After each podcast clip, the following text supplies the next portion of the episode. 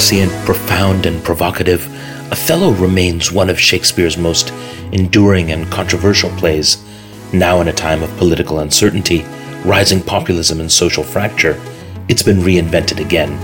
Welcome to the Othello Project. The Othello Project is an artistic response to the Shakespeare Tobacco Factory and English Touring Theatre's new production of Othello, directed by Richard Twyman. It's currently playing at London's Wilton Music Hall until the 3rd of June. This project is generously supported by Amal, an initiative of the Said Foundation. I'm your host, journalist Abdul-Rehman Malik. I'm also a creative advisor to the production. Each episode explores some of the powerful themes, issues, and fault lines that Othello raises. In this episode, we go back into history. Othello, as portrayed in Richard's production, is someone who constantly has to negotiate his identity he is at once assimilated, on the surface level somewhat integrated, but privately holds his faith, his original faith, as his personal truth. This constant negotiation of who he is and how he is in the world is the core central tension of our production. In this episode, we speak to Matthew Carr, the author of Blood and Faith The Purging of Muslim Spain, 1492 to 1614. In this harrowing account, Matthew describes the story of those Muslims who, after 1492, were forcibly converted to Christianity. They became known as the Moriscos. They developed their own language and tried to maintain their Muslim and Islamic culture. It's a story which has incredible resonances for us today. I started by asking Matthew to take us back to take us back to 1492, the fall of Granada, and how the Muslims of the Iberian Peninsula were treated in the aftermath of what we now know as the reconquest of Spain.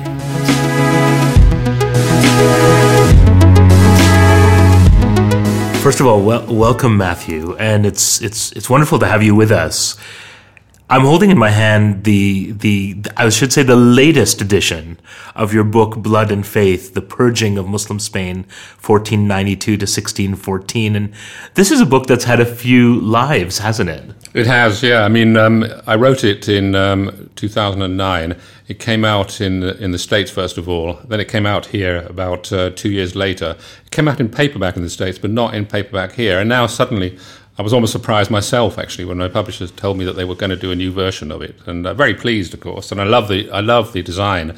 Uh, the new the new design is just fantastic. I think uh, the the design is is is is really compelling. The the picture on the fr- front of the book is is almost a scene that we've actually become used to seeing nowadays of, of refugees on on on the rocky road, surrounded by clearly men who are. Um, decidedly hostile to them. Mm-hmm. There's a Schindler's List reference, I think, with the um, the child with the red dress, because um, in the in the um, the scene of the clearing of the ghetto in Schindler's List, a, there is a scene which um, Spielberg focuses on a child in a in a red. And and so we're we're reminded that that what you're describing in this book is is um, a great but also a forgotten tragedy.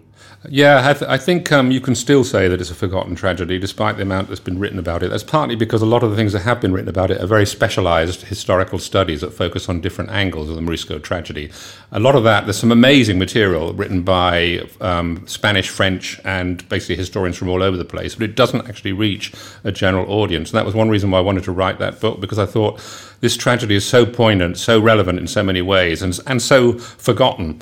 Um, a lot of people think, for example, that Islamic Spain ended in 1492. That when, seems to be the, the, the, common idea that, that the Inquisition sort of uh, sort of cuts like a like a like a broadsword, and and the, the re-Christianization of the Iberian Peninsula happens, and all of a sudden Jews and Muslims disappear. Yeah, well, that's right. I think because people confuse um, political military victory with actually um, the whole process of dealing with these basically unwanted minorities in a unified, reunified Christian state in 1492. And so first you have the um, the expulsion of the Jews. The expulsion of the Jews in 1492 was actually, um, not strictly speaking, an expulsion as such, because the Jews were given a choice: convert to Christianity or leave. The Moriscos, on the other hand, who were the um, who were basically converted Muslims converted mostly by force or some form of pressure to Christianity, were not given that um, choice in 1609. So you're dealing with like um, 100 and, about 120 years later, 120 years of history in which Christian Spain grappled with what it called the Morisco question, and eventually decided to solve it by expelling the entire population. No choice. Then the expulsion took place between 1609 1614, and basically by then everyone had to leave. That was what it was. Even children had to leave. Um, you know, young children and babies were actually expelled. There was a lot of agonized discussion in the Catholic Church about whether this was a Christian thing to do, and it was eventually decided that it was, or at least it was Christian enough. Um, to do so, you're dealing, you know, a hundred odd years of history had to happen between those two things. So that that hundred years of history is a fascinatingly complex and difficult period of time to not just understand, but but to kind of piece together. And in your book, what you've done so wonderfully, um, and and in a way, like a like a master tor- a storyteller should do, is that you've brought together and synthesized an incredible variety of, of, of sources and stories, and put it together for us in a way that now the picture begins to make a lot more sense. How is that process of of, of finding these stories and piecing them together. It, it seems like a almost a work of um, a work worthy of a master detective as much as a master storyteller. Well, it's nice of you to say. I mean, I, I approached that material with a, a certain amount of humility. I found it quite daunting, actually, when I first thought about doing a book on the Moriscos, because I was aware that uh, lots of stuff had been written about them by specialists and so on. I was aware that I was not a specialist historian. I was a writer who writes about history, which is a slightly different thing. So um, my, my, aim in that book was very straightforward, really, to go into that place, to enter that period of history, following the trails, the many different trails left by different historians with different kinds of um, focuses, different um, ideological emphases, and bring it back to a contemporary audience. That was really my aim, really. And obviously, um, you can get involved when you start looking at the whole field of Morisco studies. There are some very complex things written that actually you have to be quite careful about how you're going to bring them to an audience. So, doing it through the vehicle of stories um, as much as you can, as much as you can find individual stories in that period. A lot of stories appear, for example, in partially in a fragmented way in Inquisition um, documents. Um, you know, and, and they tell these pictures. They paint out something of the picture, but really there's a lot of stuff that just isn't known. You know, what used amazed me when I was studying this period was how well some of these historians have done dealing with something that happened 400 years ago, a period that Spain once regarded with complete uh, shame, really, the whole period of Islamic, um, the whole Islamic period before um, the final purging, as I put it. Um, you know, they, they, Spain's rulers for years um, wanted to wipe out every single trace of Islam in Spain. So there wasn't a wealth of material around. Um, and a lot of historians rely on things like Inquisition, um, interrogation documents, and so on, which reveal a great deal. But there's not that much written by Moriscos themselves, telling their own story. A lot of what is said was said about them um, by their enemies.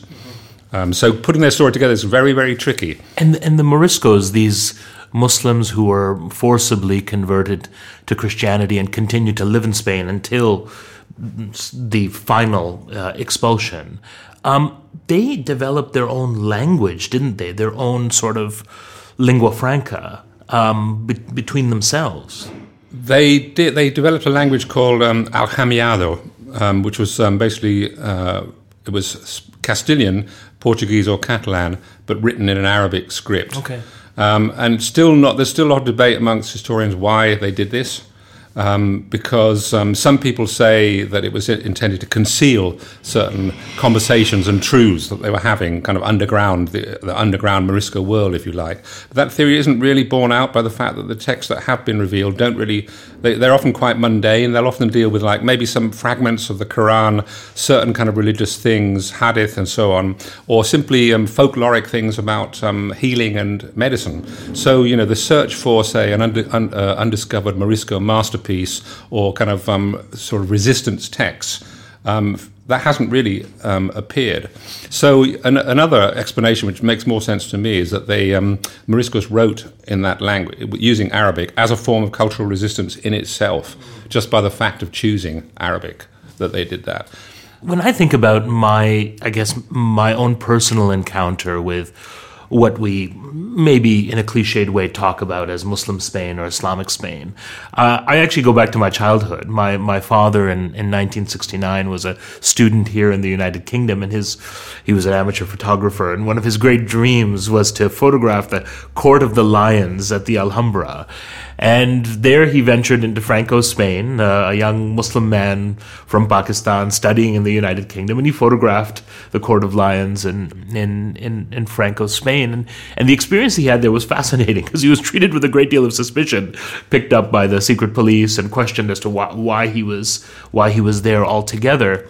And and so in our house we kind of grew up with this sense that that to preserve and to and to know about Muslim Spain was really important for our identity as a Muslim minority growing up in growing up in Canada. It was it was at once a cautionary tale, but also uh, a way that connected us to Europe and, and to the West. Um, in uh, in general, and I think in more recent years, there's been a kind of a great celebration of what um, the, the societies of Cordoba and, and, and, and, Granada and Seville meant, where people of different faiths um, came came together. But it's it was a lot more complicated than that, wasn't it? It was it was on the ground. There was a lot going on politically, but also socially and culturally. And I guess understanding that sets us up to understand better what happened in 1492 and beyond. Mm it was a very, very complicated period of history, and the way that p- different people have remembered it, um, the way you've just described it, uh, shows those kind of complexities, really. I mean, on one hand, um, there's been a certain amount of romanticism about the whole period of Al Andalus that began in 7, 711 and lasted really politically until 1492 with the fall of the Emirate of Granada. Uh, a tendency to portray it as a kind of lost utopia of kind of multicultural coexistence and so on.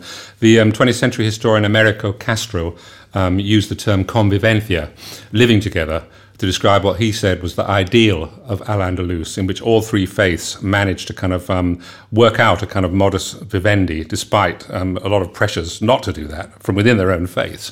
And you know, there's some truth in that. There's some truth in it um, there's some truth in it on a kind of like existential, um, everyday life level in the way that the different groups um, related to each other. But the thing is, you know, by imposing concepts like modern concepts like tolerance, multiculturalism, and so on onto a very different period of history, you run the risk of coming into very, very misleading conclusions. And you end up, you can end up telling yourself that in fact, Christian and Muslim um, rulers actually happily coexisted. Well, it was sometimes they did, and a lot of time they didn't, and sometimes they would coexist in various ways and fight each other at the same time, and use each other to kind of like um, define each other's particular identity. They, they, sometimes um, you would have, for example, Muslim soldiers fighting for Christian rulers. You would have Christian soldiers like El Cid, the famous El Cid, was a mercenary for some of his career. So sometimes he he was he was the guy who was associated with the great, you know, anti-Moorish Spanish warrior, right. but he also fought as a mercenary for various Muslim um, rulers at the time. So, you know, I think you have to look at the period and say, yes, there were surprising um, examples of tolerance and coexistence given the general context of the time, the era of the Crusades, the general hostility, um, military hostility, military conflict between Islam and Christendom at the time. Um, so, and, so, and you know, you have other contradictions, for, like the cultural things. For example, um, when a lot of Christians, travelers who went to Iberia as late as the 13th and 14th century, when they visited Spanish Christian courts, at that time, basically, Islam had already been driven southwards by the 14th century. Um, there was really only the Emirate of Granada. Um, so Christian power was dominant in Spain. And yet, in a lot of Christian courts, these travelers were shocked by the fact that the women would dress like Moor, like Moorish women, and there was a kind of like there was a lot of um, Moorish music was very popular, clothing was very popular, ways of sitting, ways of eating, food, and um, you know some of these Christian travelers didn't understand this. They, they thought these people were not proper Christians, but, but and that never entirely disappeared. Yeah, but after hundreds of years, that had become the, the culture of the place. Absolutely, it had. In some parts, of course. It wasn't the same. That's another thing. It's not the same everywhere. It depends. Like, for example, um, you know, um, at least 200 years before 1492, you had um, Moors living in Castile who basically were indistinguishable from Christian Castilians. They were assimilated, fully assimilated. Whereas you had other parts, like in Valencia, and particularly in Granada, which was the most kind of Arabized part, you know, it was only conquered in 1492, where the differences are really clear in the way people looked, in the language they used. They'd be speaking Arabic, for example, in, the, in Valencia, they'd be speaking Arabic in Granada. But in Castile, they wouldn't be. Um, the, the, Moors at that time would be speaking Spanish, you know, and, and the only thing is that they did, they were allowed to have mosques they were allowed to worship openly. Once again, when some European um, travellers went to Spain and saw this, they used to talk about white Moors.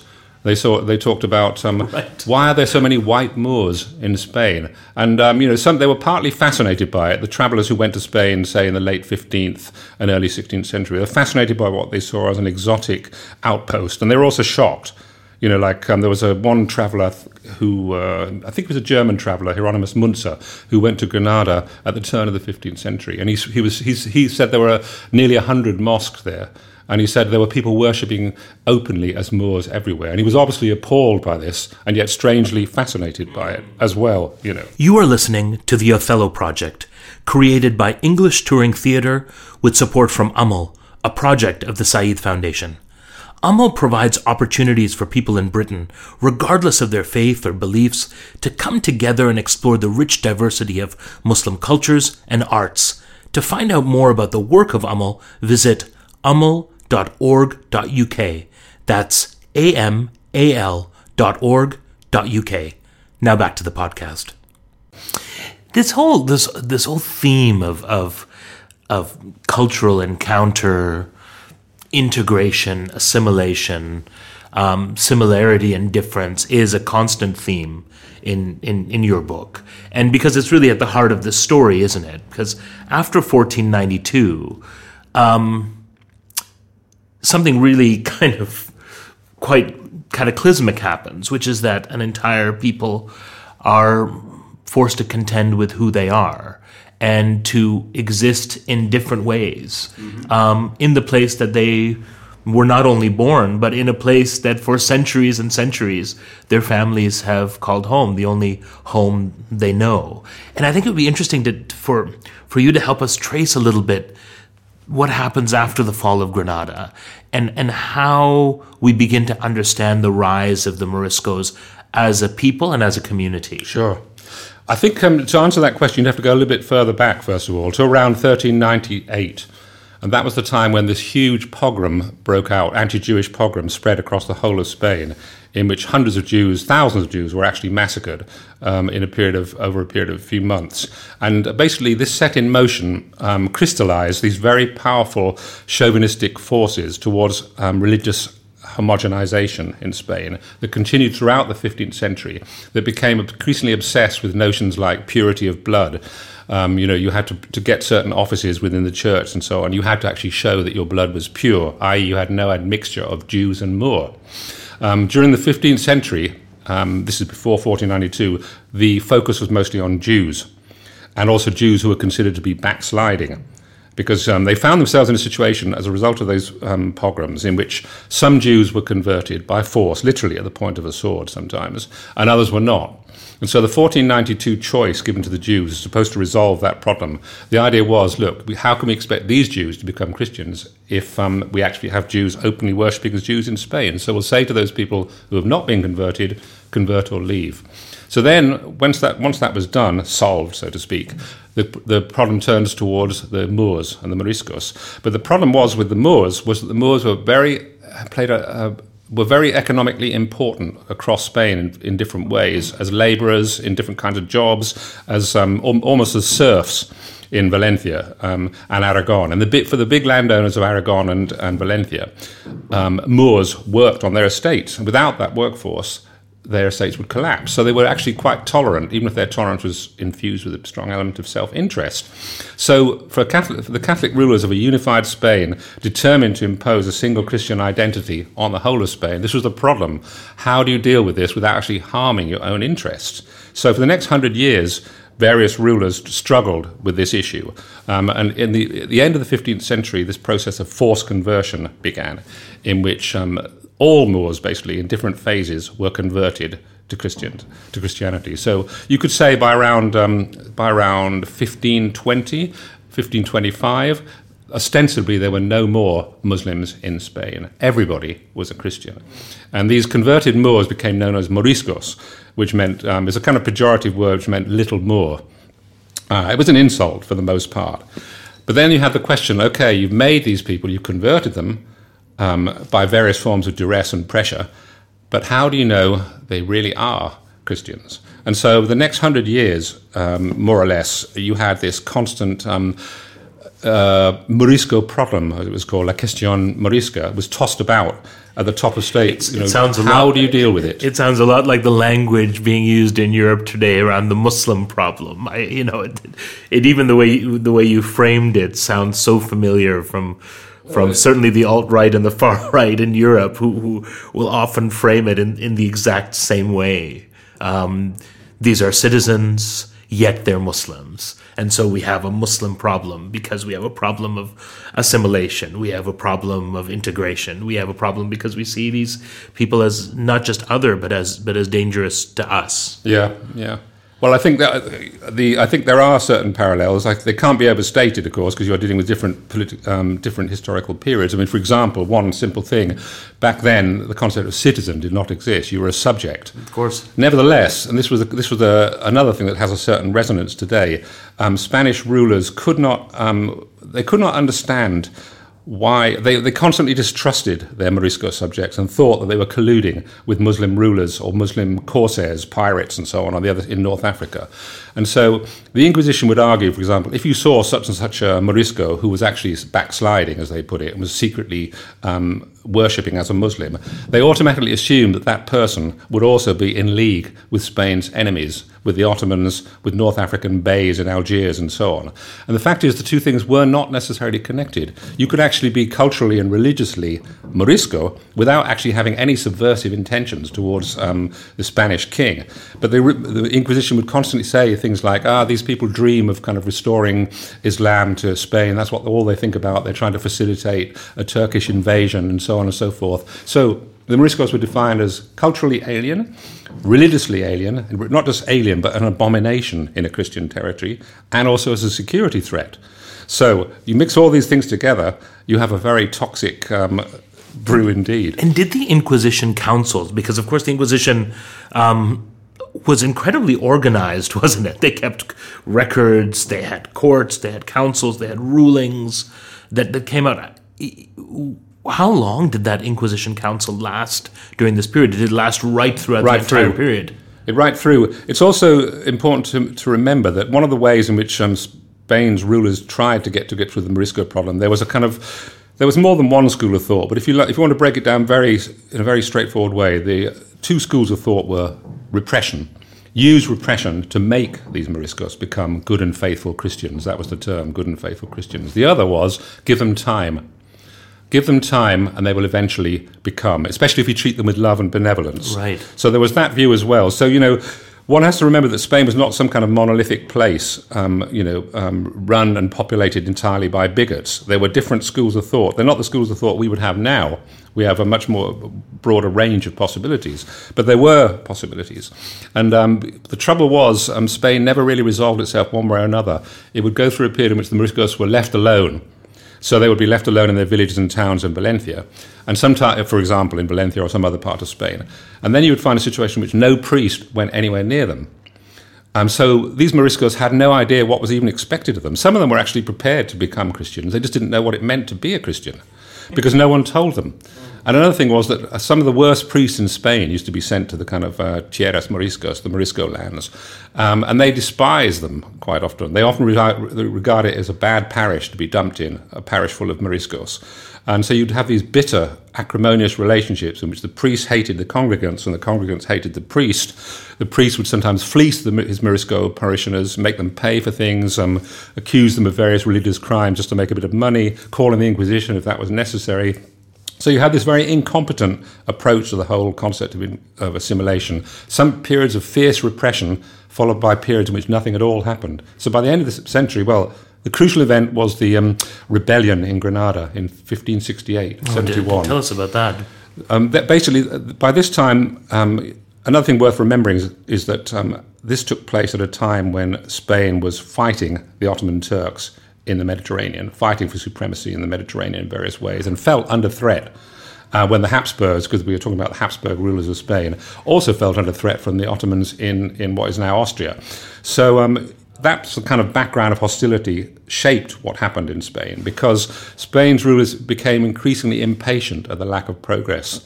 And so in 1568, Philip II basically ordered all Moriscos in Granada. This was uh, the most um, kind of Islamified, Arabized part of um, Morisco Spain, ordered all of them to stop doing anything that defined them as Moriscos. They were, they were not allowed to speak Arabic, they had to destroy their public baths, they had to destroy all written records written in Arabic. So basically, you had businessmen whose records were written in Arabic and were told to destroy them within a year. You had old people who were told to stop speaking Arabic within a year. Um, so these decrees, so a lot of Christians in Granada said, if you do this, there will be disaster. That you you will incite rebellion, and, and, and that is what happened. It's important to uh, remind ourselves that at this point, ostensibly, they're Christian. That's right. Yeah. So I mean, at, at, at, least in in in name or in externality, yeah. they, they, are Christian. They were Christian, but the Christians of Granada, as it as, as happened in some other parts of Spain, the Moriscos of Granada, sorry, came to an arrangement with Philip's um, Philip II's father, in which they paid a certain amount of money for Christians to give them time. But in that time, not much happened.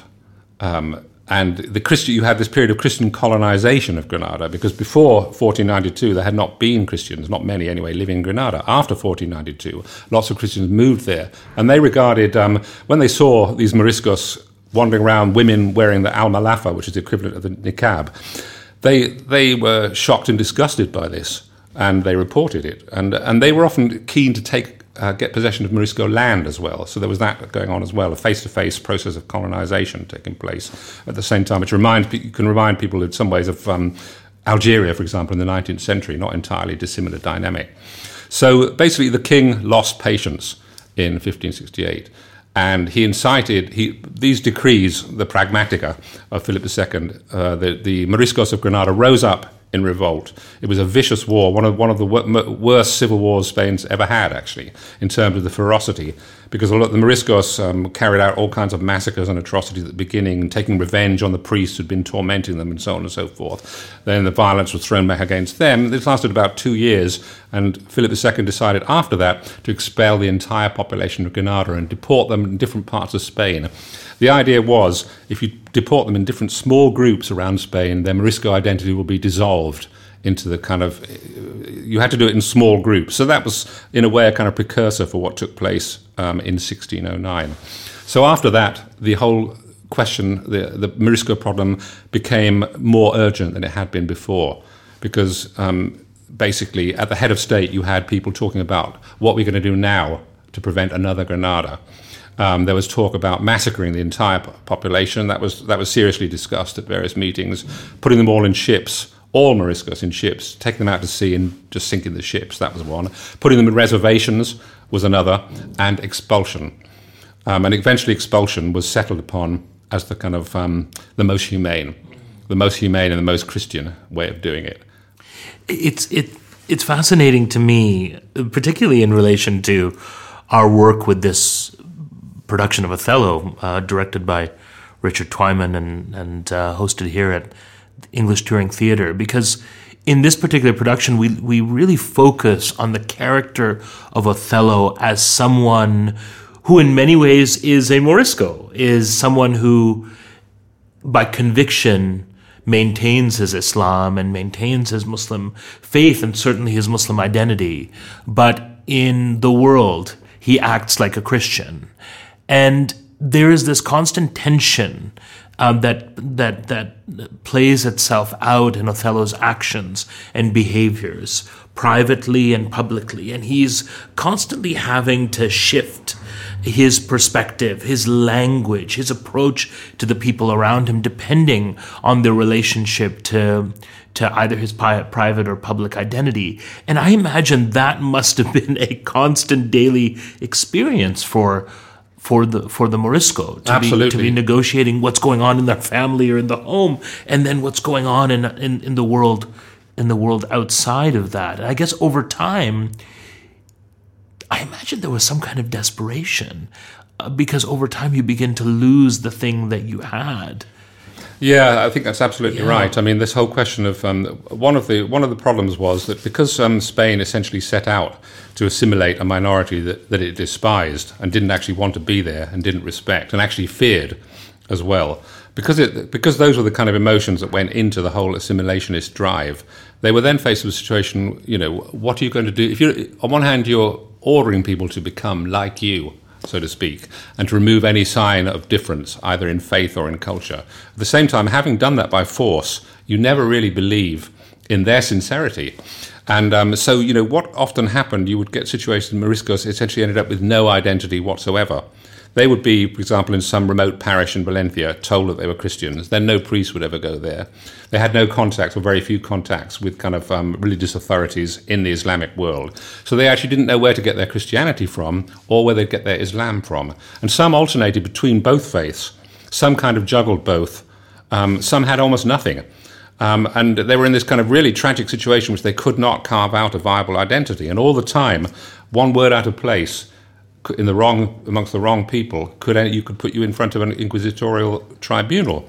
I mean, one guy, it's one of many incidents like this, was heard saying Muhammad because um, because somebody hadn't paid him his, all his money, so he used it as a curse word. He was heard saying that. Somebody else said, "May Muhammad close my eyes" because he was tired. Just let it out, the kind of thing you, you might say in daily life. Someone heard him reporting to the Inquisition, so he's on trial for that um, and so on. So you know, you you might be all right if you were in your Morisco area where you didn't come into contact with Christians. Then you might you know you might be able to kind of construct some form of identity that would work for the community you were in.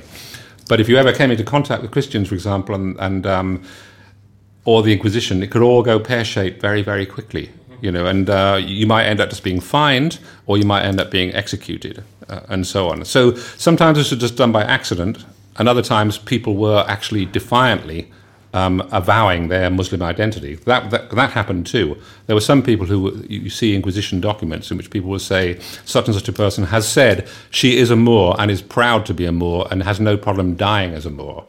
Um, so some people would be that outspoken and that defiant. Others, it was just a question of sort of negotiating your way through the the constant pressures of being in Spain at that and, time. And just to clarify, if you were found guilty by an inquisitorial tribunal or court was death the punishment? Not always. No, there, were, there was a whole spectrum of punishments. You could repent for one thing. The, the, the Inquisition was not always like it appears to be in Edgar Allan Poe stories. I um, obviously, by any by most contemporary standards, it was a cruel, harsh institution. It didn't regard itself like that, though. Of course, um, it regarded itself as the defender of, of Christianity against its many enemies, and particularly its internal enemies, the enemies that were inside the body of Christian society.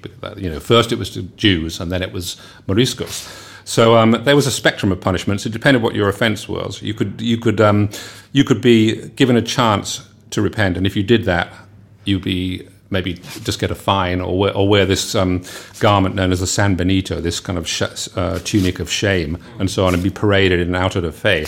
But on the other hand, if you slip back again, then you would be you may well find yourself in the firing line. And towards the end of the 16th century, as Spain moved further and further away from the idea of benevolently encouraging Moriscos to become Christians and using force, the Inquisition became harsher and harsher and more and more kind of in the forefront of the kind of um, campaign against the Moriscos. The other thing was the, the Inquisition needed money, and uh, fining people was one way of getting it. It was as simple as that sometimes. In some areas, the Inquisition needed money to finance itself, so it had to find enemies, and preferably enemies who you could fine.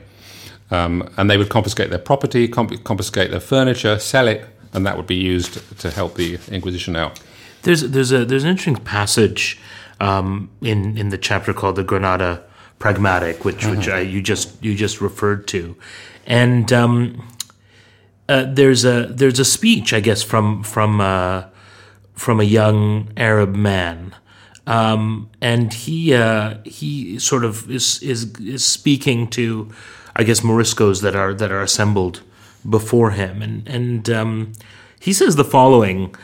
Among the Christians, we are treated as Moors and despised as Moors, while our own Moorish brethren treat us not as Moors but as renegades to the Christians, and neither help nor trust us.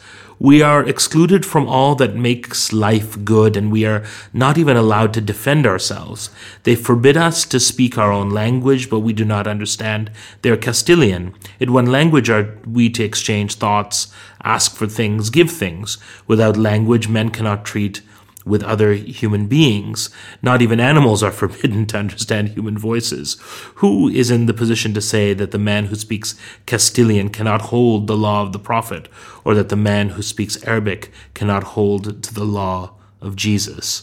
I mean, it's it's. That's a very powerful, eloquent passage. That is, isn't it? It is absolutely um, heartrending, to be honest, um, and and full of a, a, a deep pain, and and I mean, you, you referred to it earlier, this pain of rejection. And I, am interested there in, in to who are the Moorish brethren uh, who, who this particular individual is, is, is referring to. Because obviously we can understand how he's rejected by yeah. the Christian authorities and society around him. But who are his, who are his Moorish brethren who are who are rejecting him. There would have been, um, he would have been referring perhaps to some marginal contacts that he may have had with um, Muslims, imams from North Africa, or he may have heard of. Um, he would have had very few opportunities to actually meet those people. Um, it, that's not all. What he describes isn't always true. Actually, I mean, uh, some. It took a while for um, the religious authorities in North Africa to understand what was taking place in Spain. Like, for example, especially in the early part of the um, uh, 15th century, shortly after the forced conversions of the Moors, when they became Moriscos there was a reluctance to believe that they'd force had been used. So some people thought they'd actually had converted to Christianity and therefore they were renegades. So they weren't. It was, but uh, after a while, it became clear. It sort of percolated through what was taking place because you had, you did have Moriscos who escaped from Spain, even though they weren't allowed to, and went to North Africa. Um, there was one fatwa issued um, from a North African, um, I think in Morocco it was, a scholar who said gave advice on what Moriscos should do in the situation they're in, in the predicament in which they found themselves. He said, for example, if you're forced to say Christian prayers, reject them in your mind. Hmm. But you see, imagine what that looks like. It looks like nothing. There's no way of telling if that person was really rejecting things in their mind. Of course, the Inquisition thought the same thing. That's what they thought was happening, that people were rejecting things in their mind. So the Moriscos are in a very uh, invidious situation in which they're not necessarily trusted by their own co religionist um, for the same reasons that the Inquisition is persecuting them, because they're supposedly have secret thoughts. And because there's no way of telling when you see somebody go to Mass, is that person a sincere Christian or someone pretending to be a Christian to, to survive? Is that person practicing taqiyya or are they not? You can't tell. Uh, unless you speak to that person. And of course, those opportunities for conversations were very limited in Spain. Did did some Moriscos run? Did some Moriscos make a run for it and say say we're we're out of here we're we're we're heading to the Maghreb or we're heading to the lands of the Ottomans? Or... They did, they did, but they, but the penalty was death for trying. That was another of the contradictions of uh, Spanish assimilation. You had to stay. Um, you had to stay and become a good and faithful Christian, but we don't believe you've become a good and faithful Christian. But if you really don't like it here, you can't leave because that proves you're not a good and faithful Christian. And also, Spain was very worried that if you sent Moriscos out of Spain, they would actually become they would actually join the um, Ottoman Turks or join the Corsairs um, in Algeria, which they did do actually.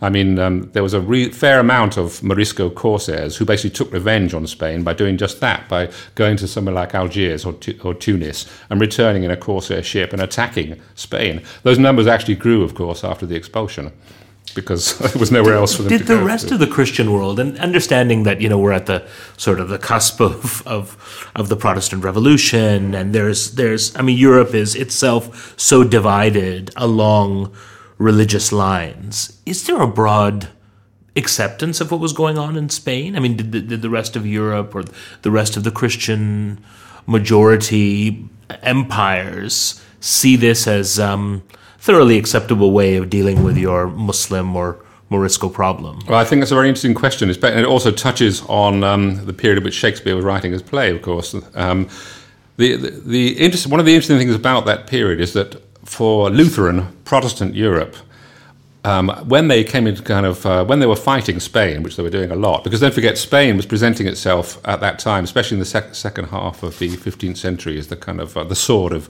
of Catholicism, fighting um, schism, fighting schismatics. Um, you know, dealing with Lutherans was as significant as dealing with Moors or Jews for them. But um, in order to justify their position as being the sword of Christendom, they had to be pure and seen to be pure. So their Protestant enemies were very well aware of this. So in, in um, some of the kind of anti Spanish propaganda tracts that were written by Protestant writers, English, Dutch uh, mostly, they would say that Spain is still a country of Jews and Moors. And how can that country be a really Christian country? Fascinating. So, you know, on one hand, uh, they had no problem. I mean, given that, um, you know, Protestant rulers at the time were just as capable of persecuting religious minorities as anyone else. You look at what happened in the, in the French wars of religion, um, absolute savage persecution taking place by both sides in those wars. So the, the question of persecution was not a problem. So yeah, they would they would. Um, they would not be critical of the persecution of the Moriscos, but they would argue that it's not actually happening because Spain is fatally corrupted by its Moorish and Jewish past and therefore can never be the pure Christian country and the leading country of, uh, of Christendom that it wants to be. So, and Spain, Spanish rulers were actually often uncomfortably conscious of this. They didn't like being presented as a country of Jews and Moors, and that in some ways probably hardened their own position towards the Moriscos inside Spain. It was like they were trying to prove to the outside world, yes, we are, we are not Jewish or Moorish because we've expelled them all um, you know, crudely put, that was a kind of dynamic that some of them were, were locked into. So, so in, in, in, in 1609, when the expulsion, the formal expulsion began, mm. th- that was that was the claim, I guess, the, the Spanish Empire could make at that point, is that we have we've now begun the process, or we are now fully cleansing ourselves of this. Absolutely, that's exactly how they presented it. And there was another deep irony, really, in the sense that it wasn't well received by Christian Europe. The Pope condemned it. The Pope, the Pope, because uh, the, the, thing is, I've often people I, people don't necessarily like me doing this, but I can't help myself. I've often thought of Philip III as being um, like George Bush Jr. his relationship to his dad, in the sense that Philip II was the kind of harsh, strong ruler, the man who ruled empires from his desk. You know, the the the, the, the fighting Christian ruler who fought from his desk, but nevertheless um, set off war after war against um, whoever he needed to fight on behalf of, um, of, of, Catholicism. Philip III had the reputation of being the laziest king in Spanish history. He was the one who actually did what his father had already decided to do in 1582. Philip II agreed on expulsion in principle, but did nothing about it. But he was famously hesitant ruler anyway, and he always took years to decide anything. But Philip III, almost, almost overnight, um, with his councillor, the Duke of Lerma, decided, let's do this. They had a brief period in which they, Spain wasn't fighting wars for once. There was a, they just signed uh, a truce with the Dutch rebels. So it was very quickly decided and implemented with astonishing speed and efficiency, because Spain wasn't always efficient at that period. Um, but yet, within a few months, they'd organized the entire machinery for expulsion, getting ships from all over Europe to do it. And, and Philip expected to be praised for this. He was by his kind of own, by his hagiographers and the lobbyists who'd been arguing for expulsion inside Spain, but outside it, um, the Pope expressed his shock at the fact that the king had ex- had expelled kids. He said, "How can those kids be sinners or heretics when they haven't, you know, haven't even been baptized? Some of them, you know, they're infants." And so Philip III was forced into a situation in which he had to defend himself to the Pope and say, he said, My intention was to remove every single Morisco to the last Morisco. That was the phrase he kept using again and again to the last Morisco, every single one. Um, and he said, to do that, um, I had to be harsh. And other um, Spanish, uh, other European statesmen, English statesmen, the, the, English ambassador to Spain was really critical of it. People noticed that the, the amount of Corsair attacks on Spain increased after the expulsion when they were supposed to decrease because you know the, the supposed participation en masse of Moriscos in the, with the Corsairs was one of the justifications, but the security threat once again we have to expel them because they're attacking us. But the actual number of attacks was supposed to go down, but they actually went up afterwards. So you know there, was, was also some local knowledge. yeah, well, exactly. Of course they did. Yeah, they had local knowledge, and they were able to guide Corsairs right into the neighbourhoods where they used to live, and and and, and even further inland. It was a serious threat. You know, the expression um, "no hay moros en la costa," which they still use in Spain, which is the equivalent of um, "the coast is clear," is basically there are no Moors on the coast. That goes back to that period in which the arrival of a ship suddenly on the Spanish coast could mean disaster for any Christian community. Of course, Christians were also taking slaves as well. It, didn't, it wasn't a one-way thing, but that was the kind of that was going on in the Mediterranean throughout that period. So yeah, no, Philip. So Philip III was he was shocked by this, and one thing that really shocked him um, was the fact his own priests by that time were saying we shouldn't be expelling um, these people because there actually are good and faithful Christians. And this was the thing. You're talking um, uh, about 120 years after 1492.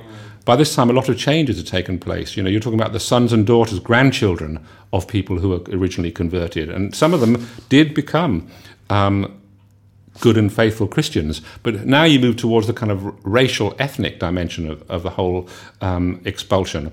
It wasn't just a question of beliefs people had in their head. To the Spanish rulers, it was something you carried in your blood. And that's why they were so keen to expel children.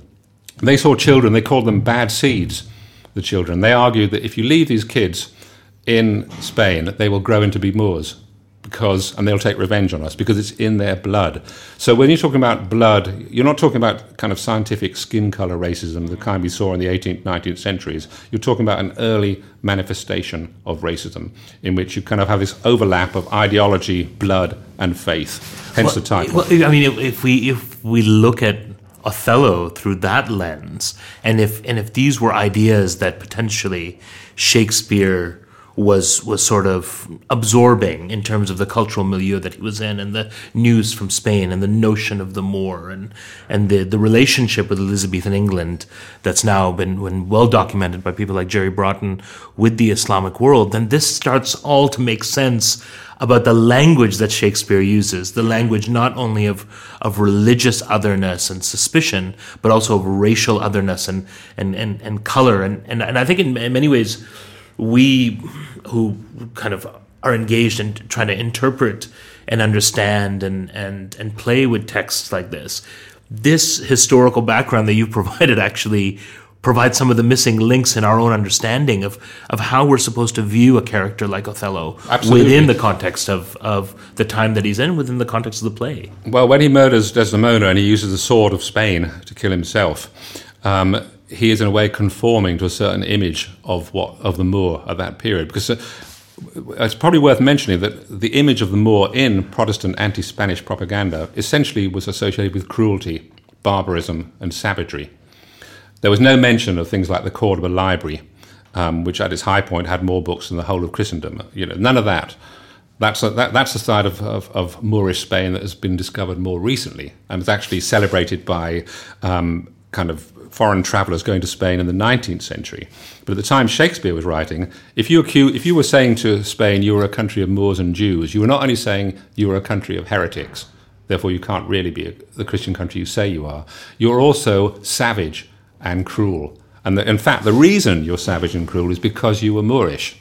That's how. That's that was a, a, a constant refrain in some of the kind of the, the notion sav- of the Spanish black legend. You yeah, know, the savagery is encoded as you said, in yeah, your blood, the bad the blood. seed is, in the blood, is, is exactly. always uh, reappearing. Yeah, so if you're dealing with a kind of, um, you're dealing with a, a 16th century Spain that was actually regarded itself as a kind of like apex of civilization, to be accused of this kind of thing by your enemies, like the Duke of Orange, who you were fighting in the Netherlands, is deeply shameful and embarrassing. And given that you know the propaganda wars of those wars were important, just as they are now, um, they, you know, Spain was quite keen to kind of um, refute any suggestion of this.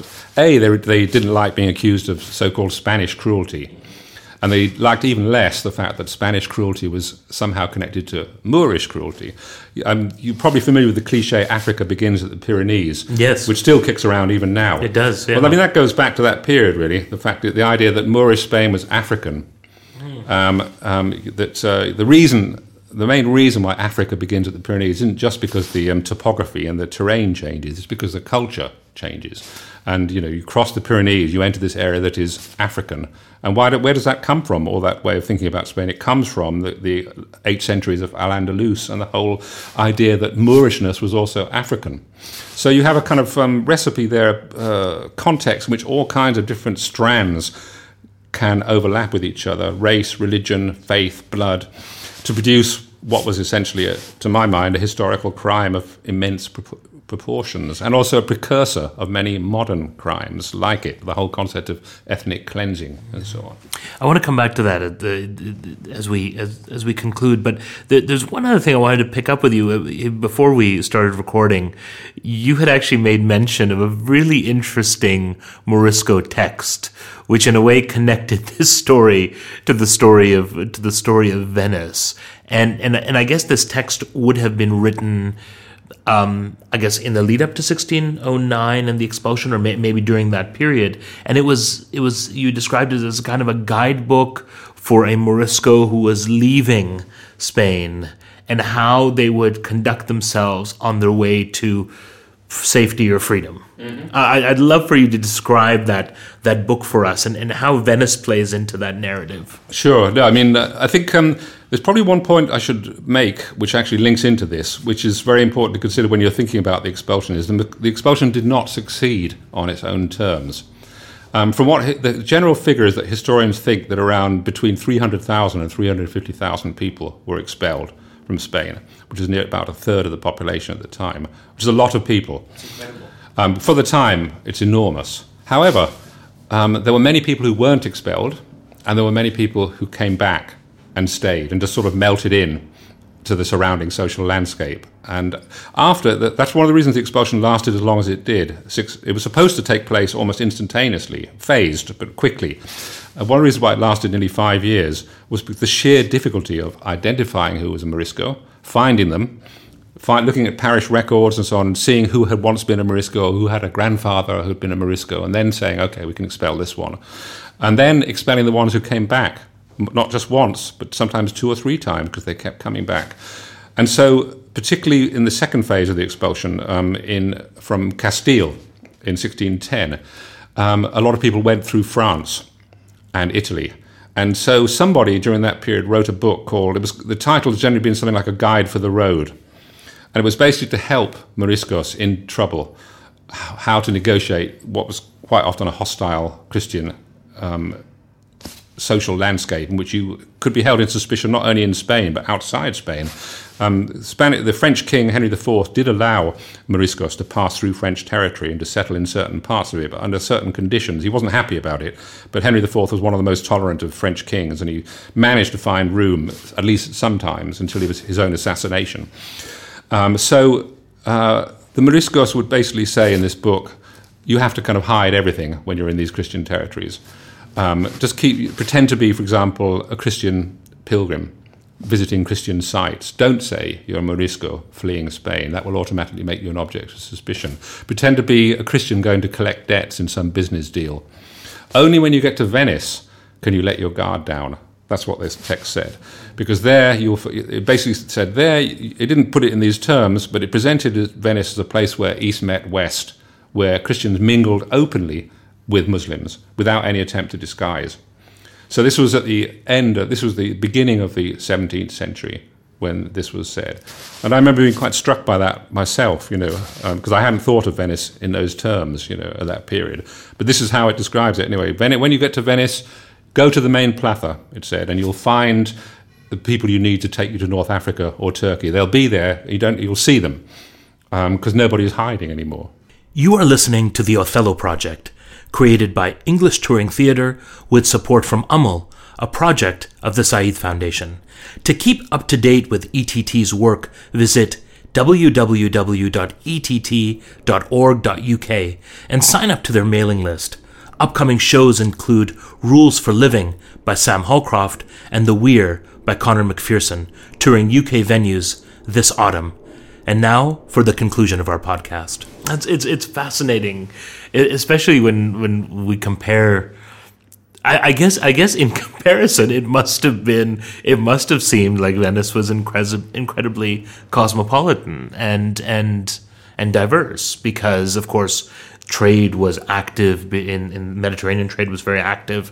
There were ships coming up from North Africa, and, and there was there was trade that was going on even while there was a lot of conflict and wars and, and, imperial rivalries. And and I guess you know there would have been a visible Jewish presence in Venice in terms of the establishment of the Venetian ghetto and the fact that the Jews worked outside of the ghetto walls at least during daylight hours. And and I guess you would have seen um, merchant mariners and, and seafaring men uh, from from what we would term now generally as the Muslim world, because they were coming to trade, even though they also after hours would have been seconded to to a certain part of part of the town. I mean, in comparison to to to Spain, this must have seemed like a, like a, yeah, downright game changer if, if if you if you were able to make it there.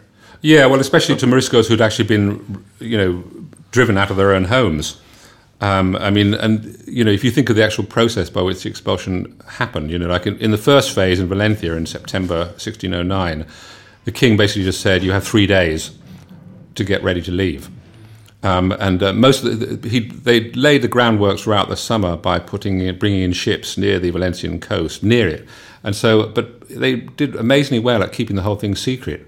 So when this um, order was made public by town criers up and down Valencia, um, that people were told, go back to your houses, prepare to leave, wait for three days, and the king's officials and militia will come and take you down to the coast. I mean, if you think what it's like now, say, to leave a country like Syria or Iraq, you know, there people can know what countries they're going to. They can, uh, you know, it's not going to be easy. Obviously, we've seen, we know that from the experience of the last few years. But you leave with a certain amount of knowledge of where you might go or where you can try to go. But then um, you had people who often had no clue where they were going. They might just be in some remote village in the mountains in Valencia. They probably barely even knew who the King of Spain was and had no contact with his, any of his officials ever. And suddenly this order comes in, you have to leave your home where your, your family have lived for, for years, forever, and you have to go down to the coast to go to a place where you don't even know where it is. And then they would just be dumped on the beaches um, and quite often killed initially. Uh, particularly in certain parts of, uh, of Morocco and Tunisia, there were various tribes there that thought they were Christians and basically just robbed them um, and attacked them and sometimes killed them there and then. Once um, Muslim rulers in Tunis and Algiers began to realize what was going on, they took steps to help them. But that didn't happen immediately. You know, so obviously, if you're going through that process and those are the kind of risks that are that, that are surrounding you, and then you, Venice must have seemed almost like a kind of uh, uh, a safe haven in comparison. There must be a great follow-up book to this, Matthew, which which describes some of those stories of what happened after people had left and where they settled and and what l- the lives of those people looked like. I mean, what For a sure. what a fascinating For sure, story sure, that would tell. It would, but Cervantes has already written it. Oh, okay. And uh, I don't put myself in the same league as Cervantes. Thank you very much. But he has the character Ricote, who Don Quixote meets I think in part two of, of, Don Quixote, who's the returned Morisco. Uh, interestingly, Cervantes, uh, the whole concept, the whole way Cervantes dealt with um, um, Moors and Moorishness is a fascinating subject in itself mm. in Don Quixote. After all, he finds the. Don't forget, Don Quixote is an Aljamiado manuscript, which he, which, um, which the narrator claims to have found in a market in Toledo, Toledo, the great capital of, of uh, Visigothic Spain, and so on. And Ricote is the um, the Morisco who left and comes back and Don Quixote meets him. And according to Cervantes, Ricote was quite agreed with the expulsion order, even though he's a Morisco himself. That's what Cervantes thinks. And in another story, The Dialogue of the Dogs, um, Cervantes is very, very anti Morisco. It's a really quite a bigoted text, actually. There's a, the portrait of Moriscos there is nothing. They're selfish, they're misers, they're breeding too many too many Moriscos, they're going to take over Spain, and so on and so forth. And yet in Don Quixote, it's much more nuanced than that kind of like rather straight down the line Christian bigotry of the time. I, I, I, as, as we sort of wrap up, uh, Matthew, I wanted I wanted to quote something that that you uh, that you say in the in the preface to this second edition, which which which, struck me. I, you say I, I wanted to tell the story of the expulsion to readers who may not have heard of it and do as much justice to its complexity as a non specialist could. At the same time, I wanted to consider what lessons, if any, the tragedy of the Moriscos might offer to a new century dominated by bitter, acrimonious, and often bigoted debates about the relative benefits and disadvantages of immigration and multiculturalism, including the role of minorities and Muslim minorities, Muslim minorities in, in particular. I mean, I, I, I won't lie. I, I, mean, in this conversation that, that we've been having, which has been incredibly rich, and, and I, I thank you for that. Um, I, I got to say, right right at the front of my mind is is how resonant everything that you have said feels right this moment. Um, in terms of the political debates, in terms of the ways in which people cope with difference, but also the ways in which marginalized people fight and resist to maintain their own sense of sense of identity and, and, and how people find new homes and how structures of power and empire um, often are so confused about the way they ought to engage with, with, with the with, with the other. I mean, everything that you've talked about, even though it belongs to a different time, an imperial time, uh, um, a, a, time when f- faith had a different kind of importance as a, as a, as a political, social, and, and economic tool. That having been said, this feels like a book for and a story for right now. Well, I mean, I, that's how I imagined it myself, and it's a certain freedom you have. If you're not, historians tend not to like that kind of thing. They don't like, uh, historians tend not to like this drawing lessons from history, and they're right to be suspicious of it because history is history, and uh, it could sometimes be a bit arbitrary to simply pluck some period and say it applies to this one. Nevertheless, not being a historian but being a writer who writes about history, that gives me the freedom to do that. At least I took it like that. Anyway, I'm and, glad you did. and there are times when you just simply cannot help but notice um, the parallels, certain parallels, you know, and the parallels are kind of, they're odd parallels, for example. I mean, for example, um, one that instantly comes to mind is what you're dealing with to some extent today and what you were dealing with then is the way a Christian society, nowadays we wouldn't define ourselves as such, that kicks around in the background of the kind of way we talk about Islam in Europe, um, deals with the ancestral enemy, the idea that Islam is the ancestral enemy that um, and the way you fight it defines you as a nation, as a community, or in, in some cases as a continent, as, as we see now. So there's that kind of broader framework. There's also um, particular um, dynamics about the whole process of forced assimilation, the way um, a majority constructs an enemy and then terrifies itself with the um, with the with a, essentially negative image of that enemy, Islamic in this case, but it could also apply to other minorities. It just happens to be Muslims right now because that is what is happening. We're seeing a kind of overlap in the representation of Islam as being something religiously, culturally, and politically antithetical to us. This imagine us in the first person plural, and also as a security threat and a fifth column at the same time. Very much the way the Inquisition saw it in their own terms in 16th century Spain. And then once that dynamic is in place, then any sign of cultural difference can easily be interpreted as a sign of sedition. In our case now, we terrorism, it would be interpreted as. Um, then there's a certain fixation on certain um, particular Islamic things that are supposedly um, define this otherness, one of them being female dress codes. Um, in the 16th century, um, Spanish clerics obsessed about female dress codes for very different reasons to now. Um, because in the 16th century, um, Spanish clerics thought that women were covering their faces in order to have sexual and romantic liaisons. And they thought that's why they were doing it. It was because of the promiscuity of Muslims as opposed to the celibacy of Christians. That's how they saw it. Um, and so um, they would often in- introduce punishments exile, floggings, fines. They were constantly introducing one penalty after another to try to stop Morisco women from wearing the almalafa, the equivalent to the niqab. And also, a lot of Christian women wore it. And this is another thing they didn't like. They thought it was influencing Christian women to have sexual or romantic liaisons that they shouldn't be having. They thought you should show your face in the street. Um, and that's how you could see honesty, uh, virtue, and so on. So now, on the other hand, it's interpreted very differently. Nevertheless, you are arriving in the very similar place prohibitions, bans, um, and so on. Obviously, the punishments are not, and this is why this comparison can't be overstated. You know, what we're seeing in Europe, we don't see the Inquisition. We have perhaps the, beginnings of an inquisitorial mentality. But in terms of the scale of punishments and uh, the level of repression, we're nowhere near what was happening. In fact, you know, uh, you could just as easily say that Islamic State, for example, behaves much more like the Inquisition behaved, even using the, some of the same punishments sometimes. And sometimes the same language. And the same language, exactly. Yeah. So, so yeah, so these parallels um, are clear, and I think uh, I thought it was worth mentioning them in that book. And I think I think there's there's a kind of a danger, isn't there, about the inquisitorial impulse? Yeah, there is. And and the fact that the inquisitorial impulse is not something that is only the domain of the of the religious; it's also the domain of.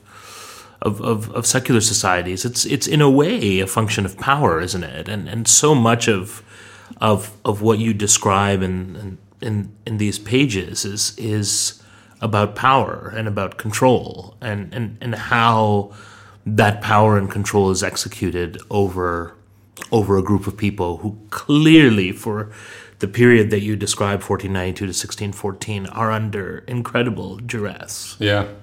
Yeah, because uh, I think uh, power is exactly right, and power used in the service of constructing a certain kind of identity, in which by exaggerating the level of threat that you supposedly face from this particular group, in that in this case the Moriscos, you actually end up converting what is really a defenseless, a mostly defenseless minority. Because that's another thing is for all the things the Inquisition said about the Moriscos, the dangers they, they represented, the threat they posed, they were for the most part unarmed, defenseless with very few resources and were actually a marginal threat to Christian Spain. You couldn't even call them a collective threat because there were so many divisions within them. There were some who were hostile to um, Christian Spain. Their hostility was sometimes caused by the repression directed against them.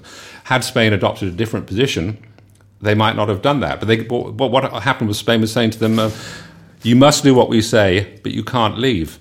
If Spain, for example, had allowed some to leave, the ones that really couldn't stand um, their new Morisco identities. Some of them would have left, and then they could have like um, turned off the pressure cooker, so to speak. You know, but, basically Spain locked itself into a situation in which none of this was possible, and therefore it became to seem inevitable that you'd take these extreme remedies like expulsion or massacre and so on. Um, we're a long way from that in Europe right now. But I nevertheless insist and insisted in that book that we're seeing the potential of a long road that could lead in that direction we unless we find eth- alternatives. We saw ethnic cleansing in Bosnia. Well, yeah, in, in, our, in our, lives, and that and that um, that exploded the sense that that we had um, that that we had civilizationally, in inverted commas, overcome that impulse. Yeah, in so, periods of social crisis, certain dynamics can come to the forefront that people would not have thought possible, even a few years or months before. Um, and you know, Spain to some extent fits that paradigm. Therefore, I think that those parallels are worth uh, in, in, insisting on. Uh, Matthew, you've you've uh, you've given us a an, an, amazingly rich, nuanced, complex, cautionary tale, and uh, I I think we're all the uh, we're all the better and wiser for you having done this work. So I want to thank you for the book, and I want to thank you for. Um, a really great conversation. Thank you. I really enjoyed it. Thank you very much.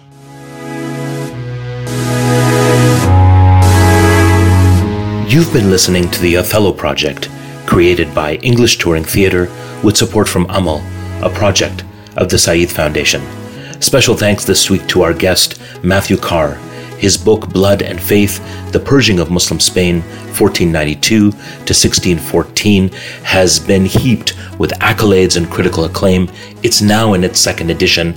If this conversation is any indication, it's a book that you ought to go out and buy, read, digest, and allow yourself to imagine uh, what it must have been like uh, to have lived during that time and have fought to protect your identity, your culture, and your past. Uh, Matthew is an incredibly gifted storyteller, uh, a gifted journalist, and he's made these historical um, narratives relevant, certainly for me. Special thanks also to Ellie Isherwood for recording and sound design, and to the incredible team at ETT for pulling this all together. Othello runs at Wilton's Music Hall London until the 3rd of June. Tickets are still available for our final shows from wiltons.org.uk. Book soon to avoid disappointment. I've been your host, Abdul-Rehman Malik. All of our podcasts can be found on iTunes or your favorite Android podcast tool or by visiting www.ett.org.uk. If you like what you've heard, please leave us a review on iTunes. It helps promote the podcast and allows a greater number of potential listeners uh, to connect to it. Next week, in what is supposed to be our final episode, we're going to be bringing together a panel of incredible women to look at the importance and the meaning that Othello has for us today, particularly on the ground in our diverse multicultural and cosmopolitan communities here in Britain and abroad. Until then, thank you.